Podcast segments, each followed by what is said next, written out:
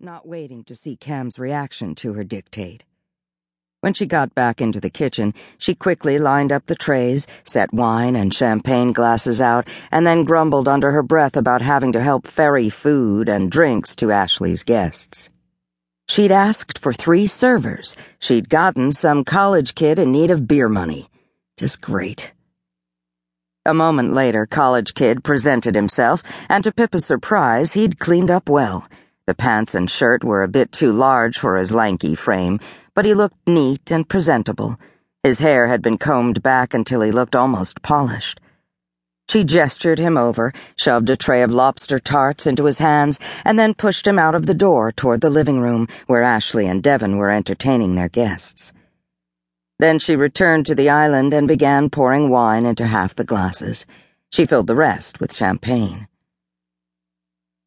Would you like some help? She whirled around, still holding the bottle, and darn near tossed the contents onto the floor. Help? Cam nodded slowly. Assistance. You look as though you could use it. How on earth did you think you'd manage this on your own? Ashley was nuts for allowing you to cater the event. Pippa was horrified by the offer, and then, as she processed the rest of the statement, she was just irritated as hell. I'd hate for you to sully those pretty hands, she snapped. And for your information, I've got this under control. The help didn't show, not my fault. The food is impeccable, if I do say so myself. I just need a way to deliver it into the hands of the precious guests. I believe I just offered my assistance and you insulted me. Cam said dryly. Her eyebrows drew together. Oh, why did the man have to be so damn delicious looking? Why couldn't he be a toad, or be bald? Although on the right guy, bald was totally hot. Why could she never perform the simplest functions around him? You're Ashley's guest, Pippa said firmly. Not to mention this isn't your thing. You're used to being served, not serving others. How do you know what my thing is? he asked as he reached for one of the trays. She had absolutely nothing to say to that, and watched in bewilderment as he hefted the tray up and walked out of the kitchen. She sagged against the sink, her pulse racing hard enough to make her dizzy. Cameron Hollingsworth was gorgeous, unpolished in a totally sexy way, arrogant, and so wrong for her in so many ways but there was something about the man that just did it for her. She'd seen him often enough ever since Ashley had become involved with Devon Carter. Cameron and Devon were close friends and business partners in a consortium of luxury hotels and resorts. As Ashley's best friend, Pippa had been to many of the same social events as Cameron He'd been paired with her at Ashley's wedding, and that had been ten sorts of hell, being close enough to smell him, and him so perfectly indifferent to her.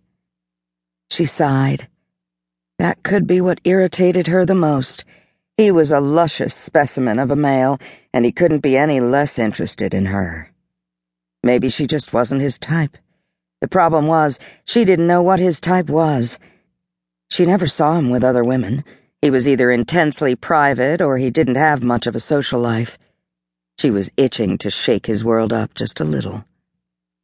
Realizing she was spending far too much time mooning over Cam, she grabbed another tray, took a deep breath to compose herself, and then headed toward the living room. Pippa smiled brightly, hoping her lipstick at least was still visible. The rest of her makeup had probably melted off by now. She made her way through the room, relieved to see that many of the guests now held wine glasses. Cameron had indeed delivered the goods. Pip, what are you doing? Ashley hissed. Pippa jerked around to see her friend staring aghast at her. Hey, Ash, how's everything going? All your guests arrived? Stop acting like the hired help, Ashley said with a frown. Why are you and Cam walking around serving drinks and hors d'oeuvres? And who's the kid wearing Devon's clothes? Don't get worked up, Ash. It's not good for the baby, Pippa said cautiously. Ashley folded her arms over the noticeable baby bump, really, it was so adorable, and pinned Pippa with her most ferocious stare. Not that anything Ashley ever did could exactly be called ferocious. Could puppies or kittens be ferocious? Pip, I asked